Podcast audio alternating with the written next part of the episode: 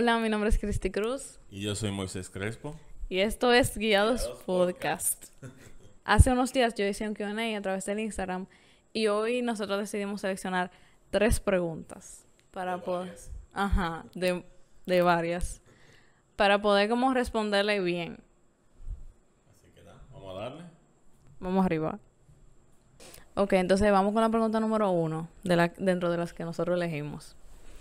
Esta dice, ¿cómo hicieron para esperar con calma todo ese tiempo hasta poder casarse?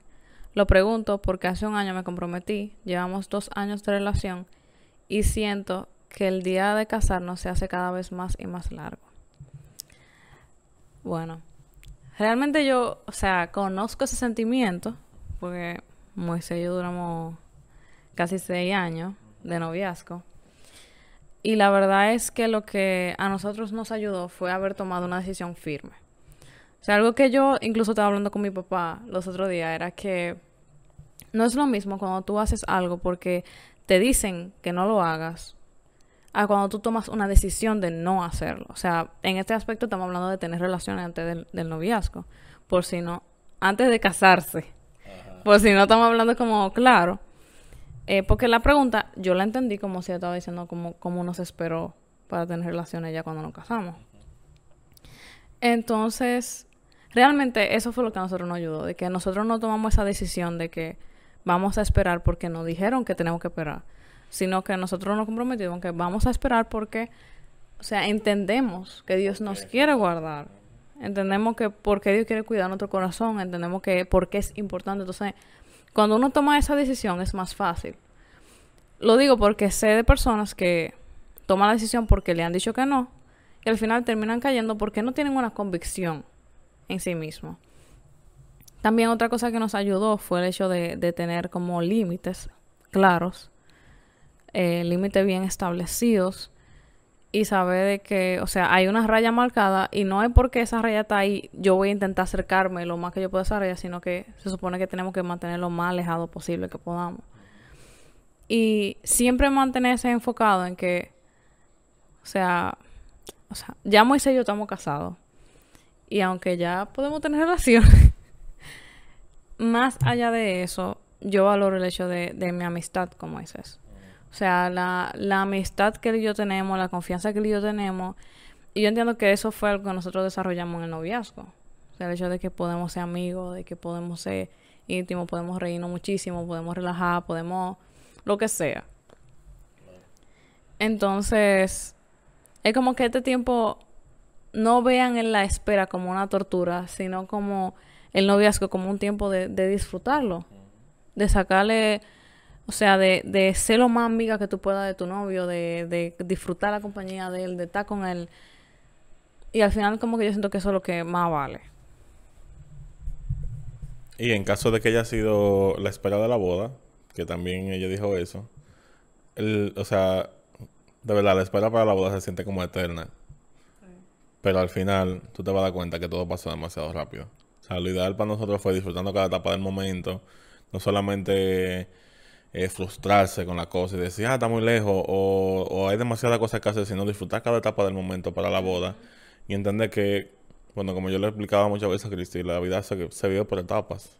O sea, tenemos que vivir, tenemos que disfrutarnos cada cosa. Disfrútate del proceso de la boda. No lo veas que nunca va a llegar, porque sí va a llegar y cuando llegue tú vas a decir como que, wow, qué rápido pasó todo.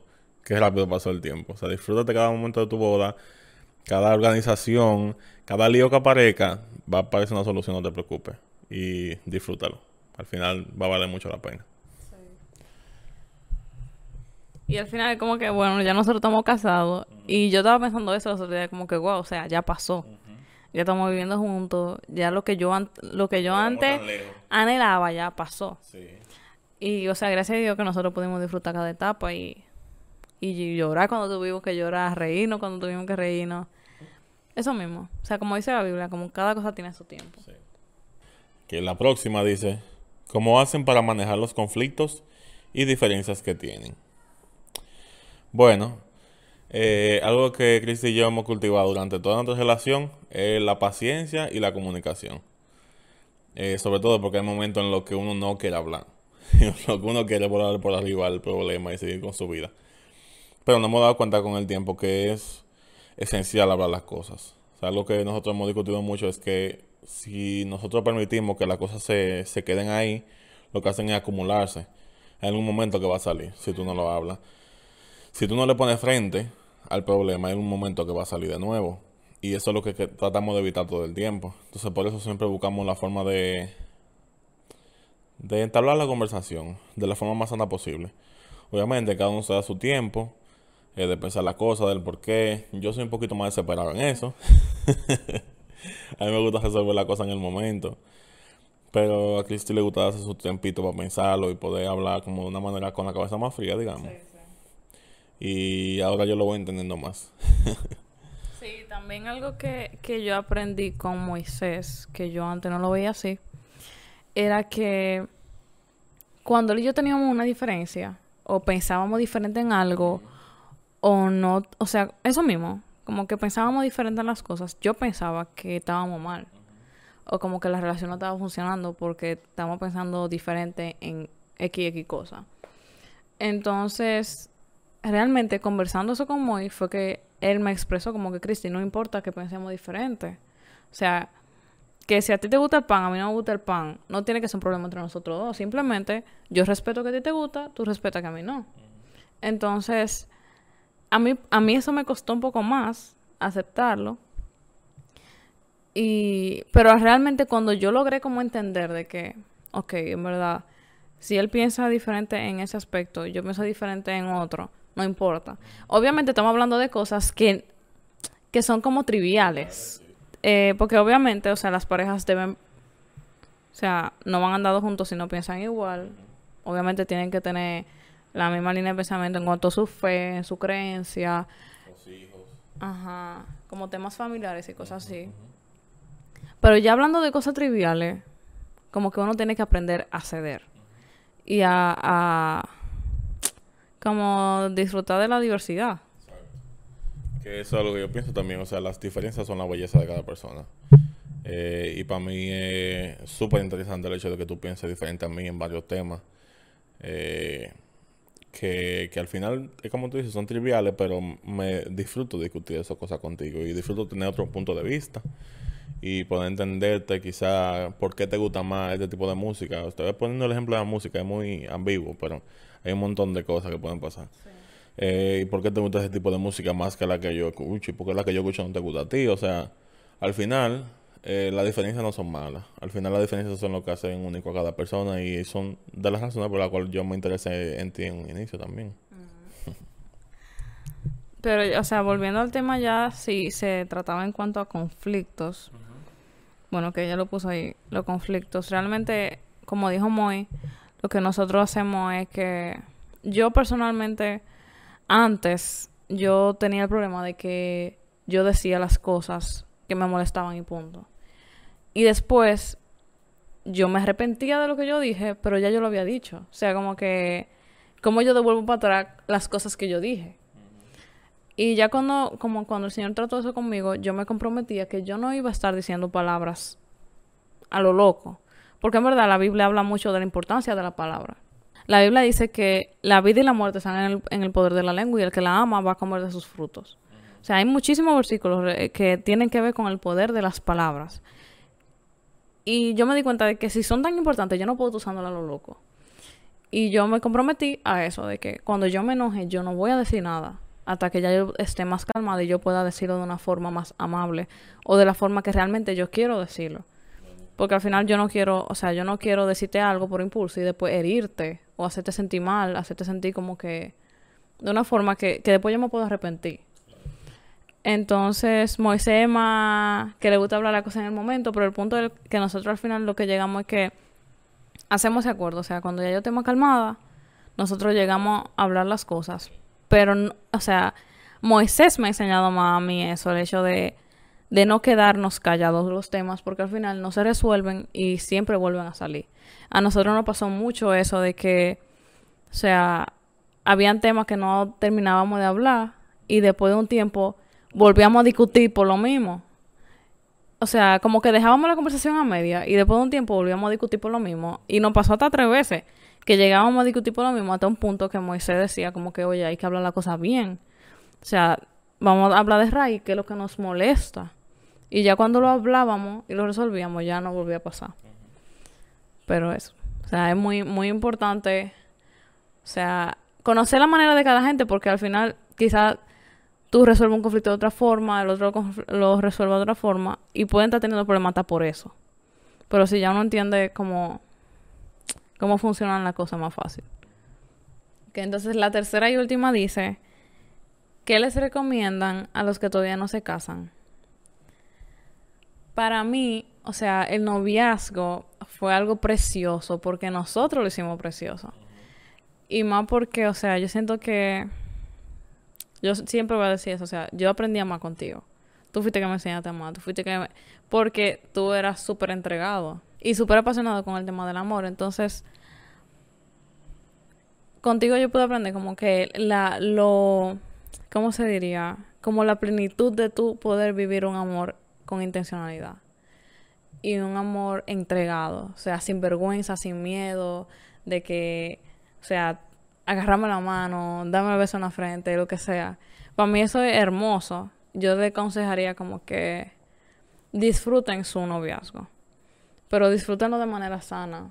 No como nuestra generación lo quiere pintar de que el noviazgo solamente para tener relaciones, que, o sea, como que yo siento que es tan vacío lo que se vende hoy día, de que tú puedes, tú puedes estar con una persona hoy y después terminar porque simplemente no funcionó y estar con otra persona y al final nunca se llega a nunca se llega a entender lo que es el amor de verdad. Entonces vivan un amor entregado, puro, pero que se base en una amistad genuina. Porque al final la amistad es lo único que sostiene una, una relación. Y para mí una de las cosas que yo más disfrutaba de nuestra relación es el hecho de que, o sea, la veces que nosotros simplemente nos pasábamos tiempo riéndonos y riéndonos, haciendo cuentos, lo que sea, como disfrutando nuestra compañía. Entonces, Realmente el noviazgo es un tiempo hermoso si se sabe disfrutar, si se sabe vivir, si se sabe vivir por etapas. Entonces yo les recomendaría eso, o sea, ámense por entero, de manera pura y cosechen su amistad. O sea, sean intencionales en su amistad y sean intencionales en, en su relación con Dios también, en hacer a Dios el centro, que el Señor sea que siempre los guíe, los dirija, porque al final si ustedes tienen a Dios como centro, ustedes tienen absolutamente todo. Que la verdad yo siento que eso fue lo que nos respaldó mal, el hecho de que, o sea, para mí el hecho de que podamos estar aquí, o sea, para mí nuestra casa donde estamos grabando hoy es simplemente un reflejo de, del cuidado de Dios hacia nosotros, del respaldo de Dios hacia nosotros, hacia nuestra relación, hacia, nuestro matrimonio. Entonces, si ustedes hacen de Dios su centro, lo ponen, no, no como el cliché de que Dios es Dios en el centro, sino que lo viven realmente. Ya ustedes tienen todo ganado. De verdad. Sí, también, por otro lado, yo diría que es muy importante tú eh, autoanalizarte, diría yo, y auto, analizar la relación, tu relación per se, eh, ver si han cultivado ese amor, ver si han cultivado esa amistad entre los dos ver si de verdad se conocen plenamente, si se conocen no solamente en los momentos bonitos, sino también eh, en los momentos duros, cuáles son las reacciones de cada uno. Eh, y darse cuenta si tienen ese tiempo suficiente para conocerse plenamente, así tan a fondo, porque el matrimonio es realmente la decisión más importante que tú vas a tomar en tu vida hasta ese momento. Y creo que tiene que tener ese peso al momento de tu, de tu decidir. O sea, tiene que tener el peso de que es la decisión más importante de tu vida. Tú estás comprometiendo algo que, o sea, se supone que para, para toda la vida, aunque en estos tiempos a la gente no le importa mucho, pero para mí era, es una decisión para toda la vida. Entonces yo creo que es muy importante analizar la relación, pero también autoanalizarte tú, si tú estás preparado emocionalmente, si tú, si tú tienes cosas que arreglar, si tienes actitudes que cambiar, que no son sanas al momento de una relación, si o sea, más allá de lo obvio que es lo, lo económico, digamos, que eso se cae de la mata, bueno, hay que analizar, que hacer un presupuesto si yo puedo. También es muy importante tú saber si, si tú estás preparado para la decisión más importante de tu vida. Sí. O sea, como el, el día después de la boda civil, eh, yo fue que caí en cuenta y me quedé como en shock un rato, como que, wow, yo acabo de tomar una decisión que va a cambiar todo en mi vida. Y es que de ahora en adelante yo tengo que pensar en todo. Antes que de yo decidir hacer algo, tengo que pensar en ti. Tengo que pensar en la casa. Ya no puedo decidir que ah, me voy a darme un viaje. Me voy para Nueva York con los cuartos que yo trabajo y me voy a quedar en olla. Pero no, porque yo tengo una casa que, que, mantener. Entonces, nada, tener en cuenta esas cosas. Y tener en cuenta también sobre todo lo emocional, lo, cómo tú actúas, cómo actúa tu pareja. Para ver si realmente están preparados para casarse si tú encuentras que tú estás realmente preparado, no lo pienses mucho. dale para allá. si tú estás realmente preparado, dale para allá. Casarse es una experiencia bellísima. Tenemos poco tiempo, pero lo he disfrutado cada momento. y un extra que me recordé cuando tú estabas hablando es que nos, o sea, un consejo es que dejen el orgullo. O sea. El orgullo en la relación, no, o sea, el hecho de que de que me enojé con Moisés y ya no, no le voy a hablar. O sea, o yo hice algo malo y yo me quillo con él y no le hablo y no le pido perdón tampoco. Al final eso solamente hiere la, la, relación. Eso solamente hace como un hoyo y eso va como que sumando cosas negativas. Realmente yo aprendí, yo vi la diferencia eh, cuando el Señor me enseñó eso, a reconocer cuando yo lo hacía mal. Porque a veces, a veces había... Porque había veces que nosotros discutíamos y yo fui la culpable. Y el Señor, o sea, yo sentía como el Señor me decía, como que Cristi, tú fuiste la que le hiciste mal, ve, pídele perdón. Y ya era como que, wow, o sea, es verdad, yo lo hice mal. Moisés, perdóname, mira, hice esto, esto, esto, esto mal. No lo quiero volver a hacer. Y ya era como que todo cambiaba. Y eso nos ayuda a nosotros a ser más humildes y a, tener también más misericordia de la otra persona porque uno reconoce que uno lo hace mal muchas veces. Eso es muy importante. En el matrimonio no hay como espacio para orgullo. O sea, tú estás conviviendo con esa persona todo, todo el día, al final. Y, el orgullo termina siendo un estorbo, como a tu día a día. O sea, tú tienes que eliminarlo, enterrarlo y no volver a verlo nunca más. O sea, lo que tú dices es súper importante. Yo no, no lo había pensado ahora. Pero sí, o sea, el, el, si tú tienes orgullo, va a ser como un estorbo constante en tu relación. Tú estás conviviendo con esa persona y la casa no puede permanecer en un lío constante. Claro. lo más importante es la comunicación y botar el orgullo por ahí, lejos donde tú no lo vuelvas a ver. Entonces, nada, esperamos que este episodio sea de muchísima bendición para ustedes, que, que lo compartan. Y que nos digan qué, qué opinan acerca de, o sea, que nosotros comencemos a hacer los episodios así con video. Entonces nada, o sea, este es solamente el comienzo, porque ustedes saben que tenemos como poquito aquí en la casa, estamos viendo cómo seteamos todo. Pero nada, no dejan saber qué les parece y bye.